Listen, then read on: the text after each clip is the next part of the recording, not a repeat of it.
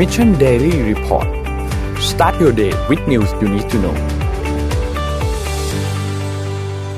สวัสดีครับยินดีต้อนรับเข้าสู่ Mission Daily Report นะครับวันนี้วันที่ 14 กรกฎาคม 2020 นะครับอยู่กับพวกเรา 2 คนนะสองคนนะฮะวันนี้พอดีพี่ปิ๊กพี่แท็บติดธุระนะครับก็เลยเจอกับนนท์และพี่หมึกนะครับวันนี้นนท์กลับมาแล้วนะฮะหายป่วยแล้วนะครับตอนนี้เต็มร้อยนะครับวันนี้ข่าวพอสมควรเหมือนกัน แล้วก็มีประเด็นที่เราอยากจะพูดถึง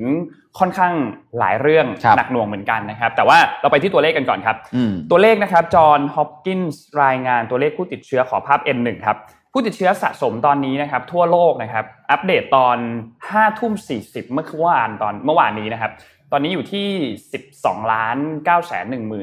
357 คนนะครับ ตัวเลขผู้ที่รักษาหายแล้วนะครับอยู่ที่ 7 ล้าน 1 1 6 9 5 7 คน แล้วก็ตัวเลขผู้เสียชีวิตเนี่ยตอนนี้อยู่ที่ 5 6 9,666 คนนะครับ ไปดูตัวเลขในไทยกันบ้างครับ ตัวเลขในไทยครับภาพโอภาพมาแล้วนะฮะวันนี้แอดมินมาไวมากนะครับใช่ทีมงานเมื่อวานนี้นะครับทางด้านสบคนายแพทย์ทวีสินนะครับได้รายงานผู้ติดเชื้อเพิ่มเติม 3 คนนะครับรวมแล้วเนี่ยเป็น 3,090 คน ซึ่งเดี๋ยวเราจะพูดถึงประเด็นนี้กันแบบลงละเอียดนะครับผู้เสียชีวิตไม่มีเพิ่มเติมนะครับยังคงอยู่ที่ 58 คนนะครับผู้ที่รักษาหายแล้วเมื่อวานเพิ่มมา 2 คนนะครับนั่นเท่ากับว่ามี 72 คนที่กำลังรักษาตัวอยู่ที่โรงพยาบาลนะครับ นี่คืออัปเดตตัวเลขล่าสุดจากทางสบคนะครับ ซึ่งวันนี้เนี่ยสบคจะมีการแถลงด่วนนะครับ ตอนน่าจะเข้าใจว่า 11 โมงหรือ 11 โมงครึ่งนะครับ ถึงประเด็นที่เดี๋ยวเราจะเล่าให้ฟังว่ามันเกิดอะไรขึ้นเมื่อวานนี้นะครับ แต่ว่าเดี๋ยวเราไปที่ stat ก่อนดีกว่าครับ stat วันนี้เนี่ยมีเรื่องของ fake news นะครับวันนี้รับหน้าที่แทนพี่แท็บเดี๋ยวจะเล่าเรื่อง stat ให้ฟังนะครับ เรื่อง fake news เนี่ยต้องบอกว่าเป็นเรื่องที่เราพบเจอกันจนเป็นปกติ เจอกันแทบจะทุกวันแล้วไม่ว่าจะในสื่อไหนก็ตามนะครับไม่ว่าจะเป็นในสื่ออย่าง media อย่างพวกเรา ในสื่อที่อยู่ในโซเชียลมีเดียตาม Facebook Instagram Twitter นะครับแทบจะทุกที่มี fake news หมดไม่เว้นแม้แต่สื่อที่เป็นสิ่งพิมพ์นะครับที่พิมพ์ลงมาในกระดาษหรือว่าในหนังสือก็ตามบางทีเราคิดว่าในหนังสือเนี่ยมักจะมี fake news ค่อนข้างน้อยแล้วแทบจะไม่มีแล้วใช่ไหมแต่จริงๆแล้วมันก็ยังมีอยู่นะครับแต่อันนี้เนี่ยมีข้อมูลมาจากทาง s p i e g e l นะครับ เขาบอกว่า 58%นะครับคืออาจเป็นอาชีพที่ก็คือเกี่ยวกับทหารนั่นแหละ ที่พบว่าที่ถูกพบว่าใน Facebook เนี่ยมีข่าวเกี่ยวกับ fake news มากที่สุดหมายถึงว่าคนพูด fake news หรือเขาสร้าง fake news เองเขาอันนี้ researchบอกไหมอันนี้ research ไม่ได้บอกโอเคบอกแค่ว่าเป็นอาชีพที่ถูกพูดถึงกล่าวถึงเกี่ยวกับเรื่องของเฟกนิวส์มากที่สุดนะครับ ไปที่ภาพต่อไปครับ ภาพถัดไปนะครับ เขาบอกว่า 85%นะครับของผู้คนทั่วโลกเนี่ยเชื่อว่าจริง ๆ แล้วเนี่ยเราควรจะฟังเรื่องราวเนี่ยจากนักวิทยาศาสตร์ นักวิจัยมากกว่าที่จะฟังจากนักการเมือง อันนี้เคสจริง ๆ พอฟังแล้วพูดนึกนึกถึงคนหนึ่งเลยคือโดนัลด์ทรัมป์นะครับเมื่อวันเมื่อวานนี้เนี่ยเข้าใจว่าเมื่อวานตอนก่อนนนจะนอนเนี่ยนะครับโจไบเดนเนี่ยเขาได้ทวีตอันหนึ่งข้อความอันหนึ่งเกี่ยวกับ โดนัลด์ทรัมป์เขาบอกว่าจริงๆแล้วเนี่ยสิ่งที่ประธานาธิบดีควรทำเนี่ยคือควรจะฟังผู้เชี่ยวชาญอย่างคุณหมอดรฟาวซีนะซึ่งก็คล้ายๆกับภาพนี้นะครับ ก็คือควรจะฟังจากผู้เชี่ยวชาญที่เป็นนักวิทยาศาสตร์ เป็นแพทย์หรือเป็นอะไรก็ตามเกี่ยวกับเรื่องนี้มากกว่าที่จะฟังจากนักการเมืองนะครับ ภาพถัดไปครับ ภาพถัดไปนะครับเขาบอกว่า 87%นะครับของผู้คนเนี่ยเชื่อว่า fake news เนี่ยถูกทำให้แย่ลงด้วยอินเทอร์เน็ตครับคือยิ่งมันเข้าไปอยู่ในอินเทอร์เน็ตเนี่ยมันยิ่งแย่ลง นะครับ fake news จะยิ่งเหยียบเลวร้ายลงไปอีกนะครับ ภาพถัดไปครับ ภาพถัดไปนะครับเขาบอกว่า คนส่วนใหญ่นะครับ เชื่อว่า fake news เนี่ยอยู่ในอยู่ในแหล่ง media source อันไหนบ้างนะครับ52%บอกว่าอยู่ในพวก magazine อยู่ในหนังสือพิมพ์นะครับ62%บอกว่าอยู่ในสื่อออนไลน์ต่างๆ เว็บไซต์ตามแพลตฟอร์มต่างๆ ไม่ว่าจะเป็น Facebook Instagram Twitter นะครับ แล้วก็ 52%เนี่ยอยู่ในทีวีกับในวิทยุนะครับ ไปที่ภาพถัดไปครับ ภาพถัดไปนะครับ อันนี้เนี่ยเป็นประเทศนะครับที่มีการพบ fake news อยู่ในสื่อที่เป็นสิ่งพิมพ์ซึ่งอันนี้คือจำนวนคนที่เขาเคยเห็นนะครับซึ่งเยอะมากนะ อันนี้เป็นข้อมูลในปี 2019 ในเดือนมกราคมนะครับเขาบอกว่า 72%ของคนตุรกีเนี่ยเคยเห็นสื่อ fake news เคยเห็น fake news อยู่ในสื่อที่เป็นสิ่งพิมพ์อย่างเช่นหนังสือพิมพ์ magazine นะครับ 60%นะครับในอียิปต์นะครับแล้วก็ 57%ในรัสเซียนะครับ ภาพถัดไปครับ ภาพถัดไปอันนี้น่าสนใจมาก เพราะว่าตอนนี้ Facebook เนี่ยเขากำลังพูดโดนประเด็นเกี่ยวกับเรื่องของ free speech ใช่ไหมครับ แต่ว่า Facebook เนี่ยจริงๆ ต้องบอกว่าเขาก็จัดการเรื่อง hate speech ไปเยอะเหมือนกันนะครับ เมื่อเทียบตัวเลขกันในปี 2018 และปี 2020 นะครับ ใน quarter เดียวกันคือ quarter ที่1นะครับมีการเพิ่มขึ้นอย่างมีนัยสำคัญเลยสำหรับตัวโพสต์ที่ Facebook เนี่ยจะต้องทำการเอาออกไประงับออกไปนะครับในปี 2018 เนี่ยมีอยู่ ประมาณ 2.5 ล้านโพสต์นะครับ แต่ในปี 2010 อันนี้แค่ quarter เดียวนะครับรบเพิ่มขึ้นมาถึงเกือบ 4 เท่าเลยนะครับอยู่ที่ 9.6 ล้านนะครับ ซึ่งเป็นตัวเลขที่เพิ่มขึ้นสูงแบบมีนัยสำคัญมาก ๆ แล้วก็คิดว่าในอนาคตก็คงจะเพิ่มขึ้นสูงอีกในช่วงนี้ก็มีการระบาด fake news ออกมาเยอะเหมือนกันนะครับโดยเฉพาะในช่วงเวลาที่อย่างอย่างที่เราเห็นนะครับ ตอนนี้มีข่าวเกี่ยวกับเรื่องของโควิดรุนแรงขึ้นมาอีก มันก็จะมี fake news ตามขึ้นมาอีก อยากให้ทุกคนเนี่ย เสพข่าวอย่างมีสติมากขึ้นนะครับแต่อันนี้เนี่ยเอามาเพื่อที่ให้ทุกคนเนี่ยใช้วิจารณญาณในการรับฟัง เราไม่ได้บอกด้วยนะว่าทั้งหมดที่เราพูดเป็นเรื่องจริงเป็น fake news หรือเปล่านะครับ เพราะฉะนั้นฟังจากเราไปอย่าเพิ่งเชื่อให้นำไปพิจารณาอีกทีหนึ่งนะครับ ข่าววันนี้นะครับขอบคุณสแตทมากนะครับ ข่าววันนี้เนี่ยเราขอเริ่มกันด้วยประเด็นที่น่าจะเป็นประเด็นที่ทุกคนอยากรู้มากที่สุดก็คือในประเด็นเรื่องของ ผู้ติดเชื้อ 2 เคสใหญ่นะครับก็คือที่เป็นทหารอียิปต์กับครอบครัวของทูตนะครับนนพูดถึงประเด็นเดนิดนึงคือต้องบอกว่าตั้งแต่ที่ทางด้านศบคเข้ามา take action แล้วก็ตอนแรกสถานการณ์ก็ดูจะไม่ค่อยดีเท่าไหร่ จนกระทั่งสถานการณ์เนี่ยดีขึ้น เราไม่พบผู้ติดเชื้อภายในประเทศมากกว่า 40 วันใช่ไหมครับซึ่งถือว่าโอเค ก่อนหน้านี้เนี่ยทำได้ค่อนข้างดีรัฐบาลทำได้ค่อนข้างดีต้องยอมรับ แล้วก็บวกกับ คนไทยเองก็ให้ความร่วมมือค่อนข้างดีด้วย เวลาเราออกไปห้างออกไปในตามสถานที่ต่างๆเนี่ยก็แทบจะ 100%เลยที่เห็นคนใส่หน้ากากออกไปในห้างออกไปในพื้นที่ที่แบบคนเยอะๆ เช่นรถไฟฟ้ารถเมย์ต่างๆใช่ไหมครับซึ่งถือว่าเป็นเรื่องที่ดี และนั่นก็เป็นจุดหนึ่งที่ทำให้เราสามารถควบไม่มีการระบาดในประเทศด้วยนะครับ แต่ประเด็นอันนี้เนี่ยมันเป็นประเด็นอันหนึ่งที่ต้องบอกว่ามัน มันอยู่ในข้อยกเว้นของกฎหมายนะครับ ในตัวอันนี้เนี่ยมันเป็นตรามาตรา 9 นะครับ แห่งพระราชกำหนดบริการราชการในสถานการณ์ฉุกเฉินก็คือตามพรกฉุกเฉินนั่นเอง ในมาตราที่ 9 เนี่ยเขาจะมีอยู่ทั้งหมด 11 กลุ่มที่ถูกยกเว้นว่าสามารถเข้ามาในประเทศได้ โดยที่ไม่มีความจำเป็นต้องกักตัว แต่คำว่าไม่มีความจำเป็นต้องกักตัวเนี่ยนั่นหมายความว่าคุณก็ต้องอยู่ในพื้นที่ที่มีการจัดให้นะ ไม่ใช่ออกไปใน ทุกที่บริเวณมั่วๆแบบนั้นนะครับ ซึ่งเคสที่เกิดขึ้นเมื่อวานนี้เนี่ยมันมี 2 เคสนะครับนนค่อยๆเล่าให้ฟังเคสที่1เนี่ยคือเคสทหารอียิปต์ครับเคสทหารอียิปต์อันนี้เนี่ยต้องบอกว่าเป็นเคสที่ค่อนข้างสร้างความคือนนนนอ่านแล้วเนี่ยรู้สึกไม่ค่อยดีเท่าไหร่คืออย่างนี้วันที่8นะครับวันที่ 8 กรกฎาคมที่ผ่านมาเนี่ยมีทหารอียิปต์นะครับแล้วก็ลูกเรือเนี่ยบินเข้ามาด้วยเครื่องบินทหารนะครับ ซึ่งสามารถเข้ามาได้ตามมาตราที่ 9 นะครับพอเข้ามาแล้วเนี่ยก็เข้ามาในพื้นที่ประเทศไทยนะครับอยู่ในวันที่ 8 ถึงวันที่ 11นะครับในวันที่9เนี่ยทหารอียิปต์เนี่ยพอเข้ามาในไทยแล้วเนี่ยก็บินไปที่ประเทศจีนเพื่อทำภารกิจบางอย่างครับ แล้วก็บินกลับมาที่ไทยในวันเวลาเดียวกัน ในวันเดียวกันไม่ใช่เวลาเดียวกันนะครับ โดยระหว่างที่อยู่ที่ไทยเนี่ยก็ได้เข้าพักที่โรงแรมแห่งหนึ่งในจังหวัดระยองนะครับ แต่ที่สำคัญมันอยู่ตรงนี้ เขามีการออกไปที่บริเวณห้างสรรพสินค้า นี่คือข้อมูลแรก ตอนนี้เขากำลัง track กล้องวงจรปิดทั้งหมดกันอยู่นะครับ ซึ่งคาดว่าภายในวันสองวันนี้น่าจะมีข้อมูลทั้งหมด แล้วก็ในวันนี้ที่สบคมีการแถลงใหญ่ครั้งหนึ่งครั้งนี้เนี่ยน่าจะมีข้อมูลอะไรเพิ่มเติมขึ้นมาอีกนะครับ ในวันที่ 10 กรกฎาคมครับ ทางทีมสบคทีมควบคุมโรคเนี่ยก็เข้าไปคัดกรองอาการ ก็คือมีการส่งตรวจแหละทั้ง 31 คนนะครับ ก็ส่งตรวจเชื้อนะครับ ซึ่งผลตรวจในครั้งแรกเนี่ยอย่างที่เราบอกว่าผลตรวจโควิด -19 เนี่ยหลาย ๆ ครั้งตรวจครั้งแรกไม่เจอนะครับทำให้มีการตรวจซ้ำอีกครั้งหนึ่งในวันที่ 12 นะครับ ในวันที่ 12 มีการตรวจซ้ำอีกครั้งหนึ่งพอตรวจซ้ำปุ๊บปรากฏว่ามีคนที่ติดเชื้อโควิด -19 นะครับพอติดเชื้อโควิด -19 เสร็จปุ๊บนี่ก็เป็นปัญหาแล้วเพราะว่าอ้าว คุณไปไหนมาบ้างครับไปสถานที่ไหนบ้างที่ไปมาบ้างนะครับ ตอนนี้มีการแทร็กกล้องวงจรปิดอย่างไรก็ตามตอนนี้ทางทหารอันกลุ่มนั้นเนี่ยเดินทางกลับไปแล้วนะครับ นี่คือเคสที่ 1 คือทหารอียิปต์นะครับ เคสที่2ครับเคสที่2เนี่ยเป็นครอบครัวของท่านทูตนะครับ เดินทางกลับมาจากซูดานนะครับ เข้าประเทศไทยมาพร้อมกับครอบครัวแล้วเนี่ยรวม 5 คนนะครับ ซึ่งข่าวล่าสุดตอนนี้เนี่ยบอกว่าในเครื่องบินเนี่ย มีคนที่ติดเชื้อโควิด -19 ไปด้วยแล้วเนี่ยอีก 12 คนในเครื่องบินลำเดียวกันที่บินเข้ามานะครับ โดยพบว่าผู้ป่วยเนี่ยเป็นเด็กนะครับอายุ 9 ขวบนะครับตามรายงานในวันที่ 11 กรกฎาคมที่ผ่านมาเดินทางเข้ามาจากซูดาน เข้ามาในฐานะคณะทูต ซึ่งก็ตามมาตราที่ 9 ซึ่งเป็นข้อยกเว้นนั่นเองต้องขอใช้คำว่า VIP แล้วกันเป็นแบบ VIP แล้วกันนะครับซึ่งจริงๆ แล้วเนี่ยครอบครัวดังกล่าวเนี่ยตามมาตรา9เนี่ยเขาก็ไม่ได้หละหลวมนะ ตามกฎหมายนะมันก็ต้องมีสถานที่ที่ต้องเป็นสถานที่เช่น เป็น organizational quarantine ต้องมีการกักตัวอย่างชัดเจนว่าอะคุณกลับมาที่นี่ แล้วคุณต้องกักตัวอยู่ในพื้นที่บริเวณไหนนะครับ แต่ทีนี้การกักตัวนั้นเนี่ยปรากฏว่าครอบครัว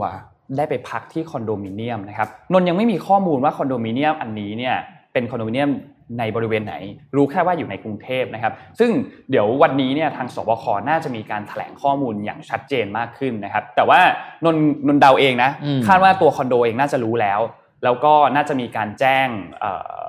เขาเรียกว่าอะไรคนที่พักอยู่ในคอนโดนั้นแล้วด้วยนะครับ แต่ว่า Public เนี่ยหรือว่าพวกคนอย่างเราๆเนี่ยยังไม่รู้นะครับว่าเป็นคอนโดที่ไหนนะครับ มันมีเฟกนิวส์มันมีข่าวเหมือนกันว่ามันเป็นที่ไหนแต่นนยังไม่กล้าพูดเพราะนนไม่แน่ใจ มันยังไม่ถูกยืนยันว่าเป็นที่นี่จริง เรารอทางสบคแถลงทีหนึ่งนะครับ ซึ่ง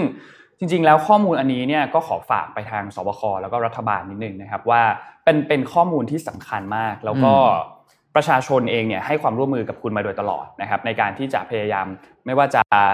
ระมัดระวังในการใช้ชีวิตล้างมือให้บ่อยใส่หน้ากากอนามัย หรือการทำ social distancing นะครับโอเคมีหลายคนไม่อาจจะไม่ได้ให้ความร่วมมือ แต่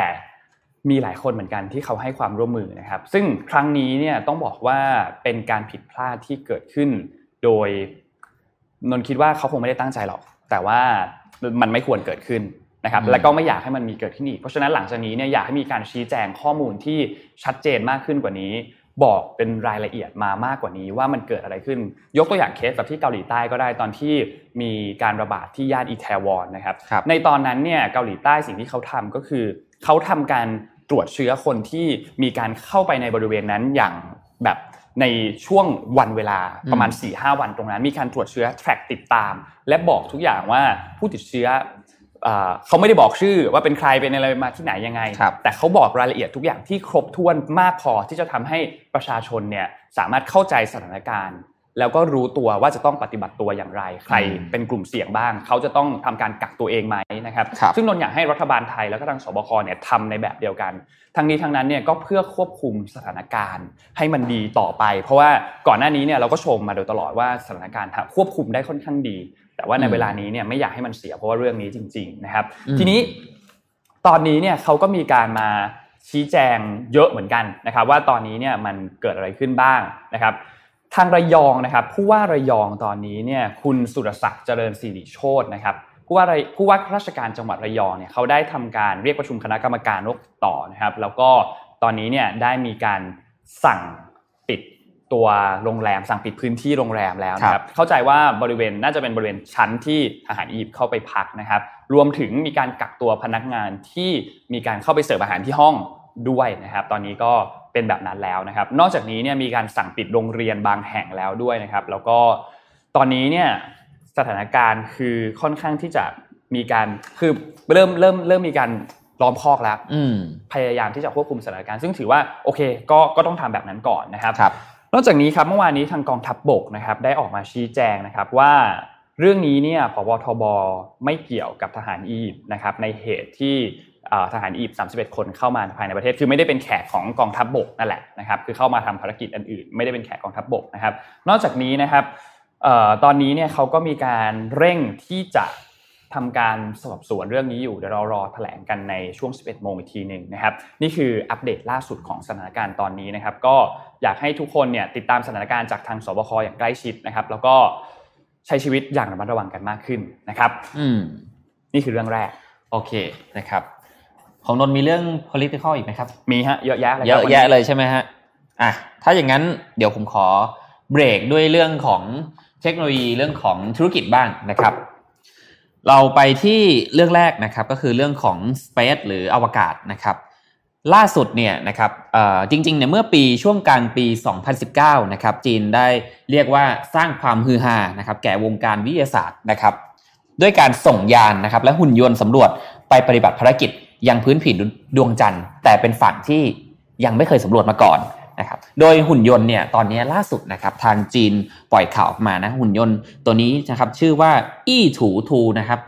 อี้ถูทูนะครับหรือกระต่ายหยกของจีน ได้พบวัตถุประหลาดคล้ายเจลนะครับที่อีกด้านหนึ่งของดวงจันทร์นะครับ ตอนนี้ก็ต้องรอดูว่าหลังจากเก็บมาถ้าสามารถเก็บมาวิเคราะห์แล้วเนี่ย จะได้รู้กันว่าตัววัตถุเนี้ยมันคืออะไรนะครับ แต่นับว่าเป็นหนึ่งในความก้าวหน้าทางวิทยาศาสตร์นะครับ ที่น่าสนใจทีเดียวว่า เอ๊ะเราอาจจะมีเขาเรียกว่าสสารอื่นๆนะครับ ที่อยู่ใกล้กับดาวโลกของเรานะครับ แล้วก็เดี๋ยวผมขอข้ามไปที่เรื่องของธุรกิจนะครับ แล้วก็สตาร์ทอัพหน่อยว่าช่วงระยะเวลาที่ผ่านมาเนี่ยสตาร์ทอัพของสหรัฐอเมริกาเนี่ยวิกฤตหนักแค่ไหนนะครับ มีการ ปลดพนักงานเยอะมากน้อยอย่างไรนะครับ เริ่มจากเจ้าแรกนะครับก็คือ Uber นะครับ Uber เนี่ยในรอบสัปดาห์ที่ผ่านมาเนี่ยนะครับเออขออภัยครับในช่วงที่ผ่านมาเนี่ยตลอดระยะเวลาที่เกิดวิกฤตนะครับ มีการปลดพนักงานแล้วก็เลิกจ้างไปแล้วเนี่ย3,700 คนนะครับ คิดเป็นประมาณ 14%ของจำนวนพนักงานทั้งหมด 26,900 คน ผมเพิ่งรู้ว่า Uber ใช้คนเยอะมากนะครับ ในการที่ที่จะรันตัวแอปพลิเคชัน แล้วก็เดฟสิ่งต่างๆขึ้นมานะครับผลประกอบการนะครับ เช่นเดิมนะฮะอย่างไตรมาสแรกของปีนี้อันนี้จะจบไตรมาสที่ 2 แล้วนะครับ ไตรมาสแรกเนี่ยก็ขาดทุนไปทั้งหมด 2,900 ล้านดอลลาร์นะครับในฝั่งของคู่แข่ง Uber นะครับก็คือ Lyft Lyft จะค่อนข้างที่จะเจาะกลุ่มตลาดที่เป็นผู้หญิงมากขึ้นนะครับ ด้วยความที่มูดโทนของเขาเนี่ยตั้งต้นเนี่ย ก็เพื่อสุภาพสตรีนะครับ เรามาดูฝั่งของ Lyft กันบ้างนะครับ ก็ไม่น้อยหน้าฮะมีการเลิกจ้างพนักงานไป 982 คนนะครับ แล้วก็พักงานไปอีก 288 คนนะครับ โดยเช่นเช่นกันฮะไตรมาสแรกในช่วงวิกฤตนะครับ หลังจากที่ฟันฝ่ากันมา ตัวลิฟเองนะครับ ก็ขาดทุนถึง 398 ล้านดอลลาร์นะครับ มาที่แอปที่คิดว่าเป็นหนึ่งในธุรกิจที่ได้รับผลกระทบแบบ โดยตรง ล่าสุดผมไปหัวหินมาครับ ไปหัวหินกับทีมมาก็มีโอกาสได้คุยกับพี่คนขับรถคนหนึ่งนะครับ ก็เป็นคนขับรถตู้ ผมก็ได้ถามว่าเอ้ยพี่เขาชื่อพี่แจ็คพี่แจ็คเป็นยังไงบ้างช่วงที่ผ่านมานะครับ เพราะว่าผมมองว่าโอเค พี่เขาอะสายอาชีพของพี่เขาเนี่ยมันอยู่โดยตรงกับตัวธุรกิจอุตสาหกรรมที่ได้รับผลกระทบก็คือทราเวลหรือท่องเที่ยวนะครับ ก็พี่แจ็คบอกว่าตลอดระยะเวลาตั้งแต่เกิดคริสิตมาเนี่ยนะครับ มีงานวิ่งเนี่ยรวมงานน้อง ถ้าผมจับตัวเลขผิดพี่แจ็คบอกก็คือห้างานโอ้โห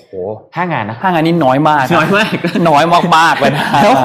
แล้วแบบห้าหกเดือนอะนนแล้วคือเขาก็บอกว่าตรงๆ โอเค แต่แต่เขาก็อย่างน้อยเขาได้วางแผนไว้แล้ว ที่สุดแล้วเนี่ยเขาก็คาดหวังว่ามันจะรีคอเวอร์กลับมานะครับอะมาที่ Airbnb กันบ้างนะครับ ตัวกลางให้คนเข้าพักในบ้านนะครับ แล้วก็เอาที่พักหรือห้องพักเนี่ยไปปล่อยเช่านะครับบน Airbnb นะครับ แต่จริงๆเนี่ยสัญญาณของ Airbnb เองเนี่ยไม่ได้เพิ่งมาแย่ในช่วงช่วงนี้นะ เมื่อปีที่แล้วเนี่ยก็แย่เหมือนกัน จนนะครับเจอวิกฤตโควิด -19 เข้าไปเนี่ย คนเลิกเดินทางนะครับ แน่นอนว่า แต่ว่าสิ่งหนึ่งที่น่าประทับใจมากคือผู้บริหารเนี่ย ตอนที่ออกมาผมว่าพี่แท็บน่าจะพูดไปถึงในพอดแคสต์แล้ว ก็คือตอนที่ปลดพนักงานเนี่ย Airbnb ทำได้ดีมากนะครับสำหรับเรื่องการบอก การชี้แจงต่างๆ การให้ offer พนักงานถือว่าทำได้ดีมากนะครับ Airbnb เองเนี่ยปลดพนักงานไปทั้งสิ้น 1,900 คนนะครับ คิดเป็นประมาณ 25%ของพนักงานทั้งหมดเยอะหนึ่งส่วนสี่นะครับ ต่อมานะครับเรามาดูที่เว็บไซต์รีวิวและให้เลตติ้งร้านอาหารนะครับ ถ้าใครนึกไม่ออกเนี่ย ให้นึกถึงวงในบ้านเรานะครับแต่นี้จะเป็นของต่างประเทศนะครับ ไตรมาส แรกของปีนี้นะครับ ขาดทุนไป 15.5 ล้านดอลลาร์นะครับ ในช่วงเวลาเดียวกันเนี่ยของปีที่แล้วเนี่ยยังกำไรอยู่ 1.4 ล้านดอลลาร์ก็ถือไม่สูงมากนะครับ ในที่สุดปีนี้ตัดสินใจนะครับเลิกจ้างพนักงาน 1,000 คน และพักงานอีก 1,100 คนนะครับหลังจากที่พยายามลดต้นทุนก็แล้ว ลดค่าใช้จ่ายของผู้บริหารก็แล้ว ลดเงินเดือนก็แล้วนะครับ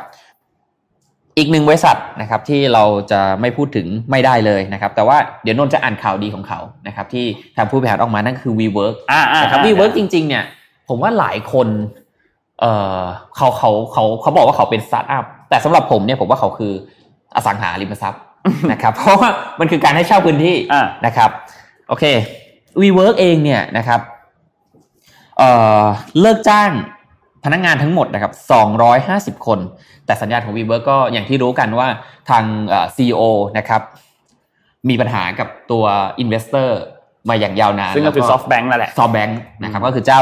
SoftBank เรียกว่าเจ้าใหญ่สุดเจ้าใหญ่สุดแล้ว ถ้านึกถึงธุรกิจหรือสตาร์ทอัพเนี่ยในแวดวงต้องมี SoftBank ไปถือหุ้นอยู่ ไม่มากก็น้อยนะครับคือรายใหญ่ ๆ ที่ใช่คุณมาใส่พูดถึงซันเนี่ยจะใช่ถือตัวสตาร์ทอัพค่อนข้างเยถูอะกต้องเยอะมากจริงๆนะครับ อะ ถ้าเราไปดูจากตัว layoff tagging site นะครับก็ได้รวบรวมข้อมูลนะครับเกี่ยวกับเลิกจ้างในธุรกิจเทคโนโลยีนะครับที่เอาสตาร์ทอัพทั้งหมดเนี่ยนะครับ375 แห่งนะครับมารวมกันว่าตั้งแต่วันที่ 11 มีนาคมที่ผ่านมาเนี่ยมีการ 375 แห่งนะครับนนมีการเลิกจ้างกี่คนเออ หมื่นคนได้ไหมอ่าหใกนึ่ล้งหเคียมื่งนไหมหนึ่งหมื่นหนึ่งหมื่นสี่หมื่นสองพันคนนะครับแต่ว่าอันนี้คือเป็นตำแหน่งแบบไม่ใช่แบบเอ่อเดาหนึ่งหมื่นไม่ใช่นี่ว่าตำแหเยน่งอะแล้วนะรายงานด้วยนะ เป็นตำแหน่งที่รายได้สูงอืมนะครับ แล้วเป็นตำแหน่งที่มีกำลังซื้อ เพราะฉะนั้นเนี่ยกลุ่มคนกลุ่มเนี้ยนะครับ ถ้ายังไม่สามารถที่จะเข้าไปกลับสู่ตลาดแรงงานได้ผมว่าอาจจะได้รับผลกระทบแน่นอนนะครับ ก็เอาใจช่วยให้รีคอเวอร์กันโดยเร็วนะครับ อืมโอเคครับครับเอ่อนนท์ขออัปเดตนิดนึงนะครับ พอดีเมื่อกี้เช็คข้อมูลนะครับสำหรับเรื่อง ตัวเกี่ยวกับเคสเอ่อท่านทูตนะครับคณะทูตนะครับลูกคณะทูตนะครับเอ่อทางคอนโดได้ออกมาออกเอกสารออกมาแล้วนะครับ อันนี้เป็น official แล้วนะครับ ซึ่งเดี๋ยวศบคคงออกมาแถลงอีกทีหนึ่งนะครับ เป็นคอนโด 1X สุขุมวิท 26 นะครับ ตอนนี้เนี่ยได้มีการกักตัวพนักงานที่เอ่อมีการใกล้ชิดกับตัวตัวเด็กคนนี้ที่เข้าไปพักที่ที่คอนโดแห่งนี้ แล้วก็พบว่าติดเชื้อในภายหลังนะครับ ตัว เด็กเนี่ยเข้ารักษาตัวที่โรงพยาบาลแล้วนะครับ ในตอนนี้ส่วนพนักงานได้มีการทำการกักตัว 14 วันนะครับ พื้นที่ส่วนกลางจากข้อมูลแล้วก็ที่เขามีการเช็คเนี่ยผู้อาศัยคนนั้นเนี่ยไม่ได้มีการใช้พื้นที่ส่วนกลางนะครับ มีการใช้ลิฟต์โดยสารแล้วก็ใช้ตัวล็อบบี้นะครับ เดินทางผ่านล็อบบี้แล้วก็ตรงนิตินะครับ แต่ว่าอย่างไรก็ตามทุกพื้นทุกพื้นที่ตอนนี้กำลังได้รับการฆ่าเชื้อทั้งหมดนะครับ ซึ่งตัวผู้พักเนี่ย ได้พักอยู่ที่ชั้น 19 นะครับตอนนี้เอกสารของคอนโดออกมาแล้วนะครับ ตอนนี้นนท์อัปเดตให้ฟังนะครับ แต่ว่าอย่างไรก็ตามเดี๋ยววันนี้เนี่ยน่าจะมีอัปเดตจากทางศบคแบบครั้งใหญ่แน่นอนนะครับครับเราคาดหวังนะครับว่าจะมีการชี้แจงข้อมูลอย่างชัดเจน ทุกไทม์ไลน์ด้วยด้วยตัวละเอียดแบบให้ให้ ให้เราสบายใจคือนนท์อืมรู้สึกว่านายแพทย์ทวีศิลป์เนี่ยเป็นคนที่ค่อนข้างพูดรู้เรื่องครับสื่อสารค่อนข้างดีครับนะครับเพราะฉะนั้นเราคาดหวังว่าครั้งนี้เนี่ยจะมีการชี้แจงรายละเอียดที่ค่อนข้างดีนะครับ แต่อย่างไรก็ตามอย่าให้มีเคสแบบนี้เกิดขึ้นอีกนะครับอืมเรารู้สึกว่าไม่ควรจะเกิดขึ้นนะครับครับเราไปที่ข่าวอื่นกันบ้างนะครับ ข่าวอื่นนะครับเอ่อนนท์ไม่แน่ใจว่าเรื่องนี้ทางเมื่อวานนี้ได้พูดกันไปหรือยังคือเรื่องของการเลือกตั้งที่สิงคโปร์อืม ไม่แน่ใจนะครับเลือกตั้งในสิงคโปร์นะครับเมื่อวันที่ 10 กรกฎาคมที่ผ่านมาก็ครัคือบเมื่อวันศุกร์ที่ผ่านมานะครับมีการเลือกตั้งนะครับ แล้วก็เรียบร้อยแล้วนะครับแน่นอนว่าพรรคที่ได้รับชัยชนะเนี่ยก็หนีไม่พ้น People Action Party นะครับหรือว่า PAP นะครับซึ่งตั้งแต่มีการเลือกตั้งเลือกนายกมาเนี่ยก็พรรคนี้ชนะมาโดยตลอดนะครับอืมคนที่นั่งนายกรัฐมนตรียังเป็นคนเดิมนะครับก็คือคุณลีเซียนลุงนะครับนายกรัฐมนตรีคนที่ 3 ของ สิงคโปร์นะครับยังคงเป็นคนเดิมอยู่นะครับโดยในรอบนี้เนี่ยคาดว่าน่าจะเป็นสมัยสุดท้ายแล้วนะครับที่เขาเนี่ยจะลงรับสมัครตำแหน่งในนายกรัฐมนตรีนะครับก็คือจะสิ้นสุดวาระในปี 2025 นะครับวาระของนายกรัฐมนตรีในสิงคโปร์เนี่ยคือ 5 ปีนะครับก็คือปีอืม2020 ถึงปี 2025 นะครับแต่ประเด็นมันคืออันนี้ที่นั่งเนี่ยที่เขาได้รับเนี่ยนะครับทั้งหมดเนี่ยมันมี 105 ที่นั่ง นะครับแต่ว่าพรรค PAP เนี่ยได้รับไป 83 ที่นั่ง83ที่นั่งก็คือเยอะนะเยอะมากครับแทบจะเกือบทั้งหมดแล้วนะครับขาดไม่กี่ที่นั่งเท่านั้นเอง แต่ประเด็นมันคืออย่างนี้ครับ ตัวคะแนน popular อื vote มเนี่ยมันน้อยลงเยอะมาก เมื่อเทียบกับในการเลือกตั้งในช่วงครั้งก่อนๆที่ผ่านมาครับและน้อยที่สุดในรอบ 10 ปี นะครับนับตั้งแต่ปี 2011 นะครับ โดยคะแนนนิยมในครั้งนี้เนี่ยคิดเป็นประมาณ 61%นะครับ ซึ่งถ้าเทียบกับครั้งที่แล้วเนี่ยมันลดลงมาถึงประมาณ 8.6%เกือบเกือบ10%อะคะแนนความนิยมมันลดลงไปเยอะเหมือนกันนะครับ เป็นสัญญาณที่แสดงให้เห็นว่าพรรคฝ่ายค้านหรือว่าทางเลือกอื่นๆเนี่ยเริ่มที่จะมีการโผล่ออกมามากขึ้น นะครับอืมซึ่งถ้าในทางการเมืองแล้วเนี่ยก็ถือว่าจริงๆเป็นเรื่องที่ดีนะครับในการที่พรรคฝ่ายค้านเนี่ยเริ่มมีการถูกได้รับความนิยมมากขึ้น เพราะนั่นหมายถึงว่ามันจะมีการคานอำนาจมากขึ้น คนที่ได้รับประโยชน์มากที่สุดคือประชาชน เพราะว่าจะมีการตรวจสอบมีการอะไรต่างๆ ที่มันรายละเอียดเพิ่มมากขึ้นนะครับ แต่ว่าในการเลือกตั้งครั้งนี้เนี่ยต้องบอกว่ามีประเด็นหนึ่งที่น่าสนใจก็คือ คือโอเค รอบนี้เนี่ยมันเป็นสมัยสุดท้ายแล้วของคุณลีเซียนลุงถูกไหมครับ ซึ่งคุณลีเซียนลุงเนี่ยก็ต้องบอกว่าเป็นคนที่ ถือว่าทำหน้าที่ได้ค่อนข้างดีนะ ในการสื่อสารโควิด -19 เราก็เห็นในหลาย ๆ ครั้งแล้วว่าการสื่อสารของเขาเนี่ยค่อนข้างที่จะเข้าถึงประชาชนทำให้ประชาชนเข้าใจถึงสถานการณ์ต่าง ๆ ที่เกิดขึ้นในประเทศนะครับ แต่จุดที่เขาน่าสนใจก็คือตัวคนที่จะเข้ามาเป็น successor หรือว่าตัวแทนของคุณลีเซลุง เมื่อคุณลีเซลุงลงจากตำแหน่งนายกรัฐมนตรีแล้วนะครับ ผู้ที่ถูกพูดถึงเนี่ยคือคุณ นนอ่านชื่ออ่านชื่อผิดแน่ๆ คุณเฮงสวีเกียนนะครับอ่านชื่อผิดขออภัยนะครับ คนนี้เนี่ยได้รับต้องบอกว่าตอนนี้เนี่ยเขาอายุ 59 ปีนะครับ เริ่มต้นการทำงานเนี่ยเป็นตำรวจนะครับ แล้วหลังจากนั้นเนี่ยก็ไปศึกษานะครับจากทุนของสิงคโปร์แล้วก็กลับมาทำงานที่กระทรวงศึกษาของสิงคโปร์นะครับทำหน้าที่เป็นเลขานุการส่วนตัวให้กับคุณลีกวนยูนะครับ ซึ่งคนนี้เนี่ยได้รับการขนานนามว่าเป็นบิดาของประเทศสิงคโปร์นะครับ นอกจากนี้เนี่ยเขาก็ได้เข้ามาทำงานในปลัดกระทรวง การค้าและอุตสาหกรรมนะครับในปี 2001 หลังจากนั้นไปทำหน้าที่เป็นผู้ว่าการธนาคารกลางของประเทศนะครับ ซึ่งในช่วงนั้นเนี่ยก็พาสิงคโปร์ผ่านวิกฤตซับพรามด้วย และทำได้ค่อนข้างดีผลงานดีมากนะครับ ตอนนั้นได้รับรางวัล Asia Pacific Central Bank of Governor of the Year ด้วยครับ นอกจากนี้ครับเขาก็นอกจากงานเรื่องนี้แล้วเนี่ยแล้วก็เรื่องนโยบายการเงินแล้วเนี่ยในสนามของการเมืองเองเนี่ยก็ได้รับการเลือกตั้งเป็นสสเขตด้วยนะครับ โดย ล่าสุดแล้วเนี่ยนะครับเขาได้รับการปรับตำแหน่งนะครับให้กลายเป็นผู้ช่วยเลขาธิการคณะกรรมการบริหารงานกลางของพรรค PAP นะครับก็คือพรรคของคุณลีเซนลุงนั่นแหละนะครับซึ่งต้องบอกเลยว่าเป็นตำแหน่งที่ทุกคนเนี่ยจับตามองเลย ว่าน่าจะเป็นผู้ที่จะเข้ามาสมัครเป็นนายกรัฐมนตรีคนต่อไปของพรรค PAP นะครับแต่ว่าตัวเขาเองเนี่ยก็มีจุดที่ค่อนข้าง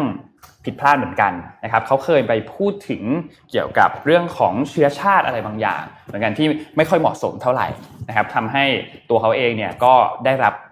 อาจจะไม่ได้มีคะแนนนิยมดีเท่าคุณลีเซียนลุงนะครับ แต่ว่าจากสัญญาณการเลือกตั้งรอบนี้เนี่ยมันเห็นแล้วว่าคะแนนความนิยมของพรรค PAP เนี่ยมันลดลง ถึงแม้ว่าจะเยอะมากอยู่ แต่มันก็ลดลงอย่างมีนัยสำคัญนะครับ อันนี้เป็นบทวิเคราะห์นะครับ จากรองศาสตราจารย์ ดร ปิติศรีแสนนามนะครับ ขอบคุณมากๆ เขียนบทวิเคราะห์เรื่องสิงคโปร์เนี่ยได้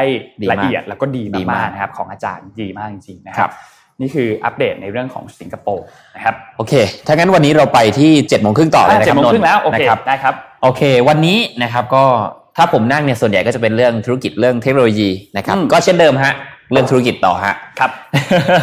โอเคนะครับ สไลด์เจ็ดโมงครึ่งมาได้เลยนะครับ วันนี้ผมจะมาคุยกันว่า จริง ๆ แล้วเนี่ยนะครับ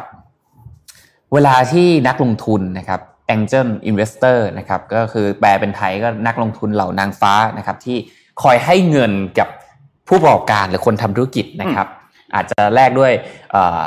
ปอร์แชร์ต่างๆนะครับแลกด้วยหุ้นแลกด้วยสัดส่วนกำไรหรือว่าแล้วแต่ที่จะดิวเนี่ยส่วนใหญ่แล้วนะครับ นักลงทุนเขามองหาอะไร อันนี้อาจจะไม่เหมือนแบงค์นะครับ แต่นี่คือสิ่งที่ผมไปรวบรวมข้อมูลมาให้นะครับ อันดับแรกเลยก็คือว่า ข้อแรกนะครับ คือ founder ครับ ข้อนี้เรียกได้ว่ามีความสำคัญเกือบจิตจะที่สุดเลยก็ว่าได้นะครับ หลายครั้งก็สำคัญที่สุดนะครับ ขึ้นอยู่กับธุรกิจ โดยเฉพาะนะครับธุรกิจที่อยู่ในสเฟสของการตั้งไข่หรือ early stage นะครับ หลายคนอาจจะคิดว่าเอ๊ะนักลงทุนส่วนใหญ่เนี่ยน่าจะมองเรื่องของ แผนธุรกิจมองเรื่องของ business model ก่อนสิถึงจะขยับมาดูเรื่อง founder นะครับแต่ความจริงที่พบนะครับจากที่ได้พูดคุยแล้วก็ได้ถามรวมถึงงานรีเสิร์ชงานวิจัยต่างๆเนี่ยหลายตัวชี้ไปในทางเดียวกันเลยนะครับที่เขาไปนั่งถามว่าเอ๊ะถ้าคุณจะ invest ในธุรกิจเนี่ยคุณมองหาอะไรนะครับคำตอบส่วนใหญ่จะมีสิ่งนี้เสมอนั่นก็คือ founder นะครับผู้นำผู้ก่อตั้งหรือว่าจะเรียกอะไรก็ตามแต่นะครับคือคนที่เป็น key man ของธุรกิจ เพราะการมี founder ที่ถูกต้อง จะช่วยทำให้ธุรกิจมีโอกาสไปตลอดรอดฝั่งมากกว่า ไม่ว่าคนคนนั้นน่ะจะมี business model ที่ดีขนาดไหน แต่ถ้าเป็น founder คนคนนั้นนะเป็นคนที่ผิดคือคนที่ไม่ถูกต้องคนที่ไม่ใช่เนี่ย หรือไม่เหมาะเนี่ยท้ายที่สุดแล้วเนี่ย founder เองนี่แหละ จะเป็นคนที่อาจจะทำลายธุรกิจนะครับ เพราะฉะนั้น founder ในช่วงของ early stage เนี่ยเปรียบเสมือนหัวใจได้เลยนะครับ และด้วยทุกวันนี้ข้อมูลทุกอย่างมันอยู่บนโลกออนไลน์นะครับ ส่วนใหญ่เนี่ยผมก็ไปอ่านข้อมูลมาเพิ่มว่าอ๋อจริง ๆ แล้ววิธีวิธีค้นหาข้อมูลของง่ายมากนะครับนักลงทุนก็ search เอาง่ายๆอย่างเงี้ยแหละครับ ก็เข้าไปดูในLinkedIn ไปดูบทความที่คุณเขียน ไปดูสิ่งที่คุณพูด ไปดูวิธีคิดไปดูหน้าแฟนเพจของคุณนะครับ ผมว่าเรื่องนี้เหมือน HR ทุกวันนี้แหละ จะใช้หลักการง่ายๆแบบนี้เลยนะครับว่า เขาเป็นยังไง เพราะทุกวันนี้ผมว่าคนส่วนใหญ่ก็ใช้ social media เป็นเรื่องปกติแล้ว แล้วสิ่งนั้นมันบ่งบอกตัวเขานะครับ แล้ว founder ที่ investor ชอบล่ะ มันเป็นยังไงนะครับ ผมไล่ให้ฟัง 5 ข้อเร็วๆนะครับหนึ่งก็คือว่าให้ความสำคัญในการสร้างทีมนะครับสองให้ความสำคัญกับการ execute ก็คือลงมือทำเพราะว่าจริง ๆ แล้วเนี่ยมันผมว่า ทุกคนที่ทำธุรกิจจะได้ยินประโยคนี้เสมอคือ idea is cheap execution is everything นะครับก็คือไอเดียมันดีมากเลย แต่คำถามก็คือว่าคุณรู้หรือเปล่าว่าไอเดียที่คุณคิดได้อะคนอื่นก็คิดได้นะ แต่สิ่งที่มันยากกว่านั้นก็คือว่าการทำให้มันเกิดขึ้นนะครับหรือการ execution ถ้าคุณไม่สามารถ execution ได้คุณต้องกลับไปข้อหนึ่งคือมีทีมที่สามารถ execution ได้ดีพอกันนะครับ กับที่นักลงทุนคาดหวัง ต่อมานะครับ ได้มีการศึกษาแล้วก็คุยกับลูกค้าอย่างสม่ำเสมอไหมนะครับ อันนี้คือเป็นสิ่งที่ investor มองว่า founder เนี่ยโอเคดีล้วทีมดีล้ว execution แล้วแต่คุณเคยได้คุยกับลูกค้าจริงๆเปล่า หรือคุณแค่คิดว่าไอเดียเนี้ยมันน่าจะดีนะครับ คือมีรีเสิร์ชไหม อีกอันหนึ่งข้อสี่อันนี้ผมเติมให้นะครับ เป็นส่วนตัวแล้วกันทำงานหนัก โอเค ในยุคนี้ผมว่าคำนี้มันดูเชยมากเลย ถ้าเราพูดถึงเนี่ยมันต้องเป็นแบบ work life balance เอ่อ work integration ต่างๆนะครับ แต่ผมยังเชื่อในการ work hard นะ เพราะว่าสมมติในกรณีที่ความเก่งของทีมเท่ากัน โมเดลธุรกิจเท่ากัน เงินเท่ากัน connection เท่ากันสองทีมเนี่ย ตอนนี้มันจะวัดกันที่สิ่งเดียวคือว่าทีมไหนสามารถสร้าง output ได้มากกว่ากันนะครับ เพราะฉะนั้นการ execution กับ work hard ยังเป็นสิ่งที่จำเป็นอยู่นะครับอีกอันหนึ่งนะครับ ข้อสุดท้ายคือประวัติส่วนตัวเป็นยังไงนะครับ ถัดมาข้อที่สองครับ คุณมีทีมที่เจ๋งแค่ไหนศาสตราจารย์เป็นศาสตราจารย์ที่ Harvard Business School นะครับ แล้วก็เป็นนักเขียนที่ชื่อว่าวิลเลียมซาลแมนนะครับ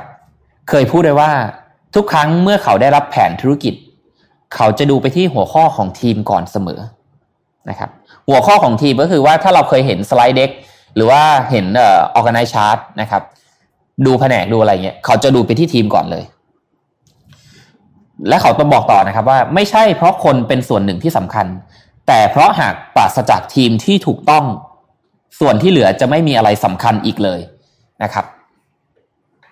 ข้อสามครับ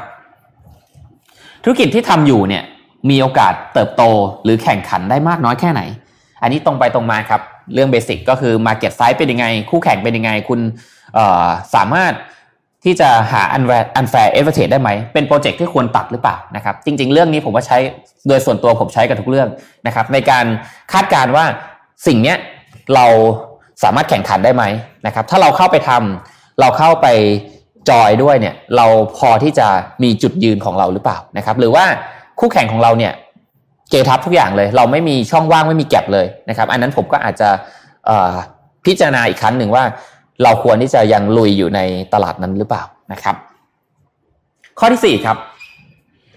อันนี้ง่ายมาก คุณเริ่มมันหรือยัง ตรงไปตรงมาฮะถ้าคุณมีโมเดลที่ดีนะครับ มีทีมที่ดีคำถามก็คือว่าคุณได้เริ่มมันบ้างไหม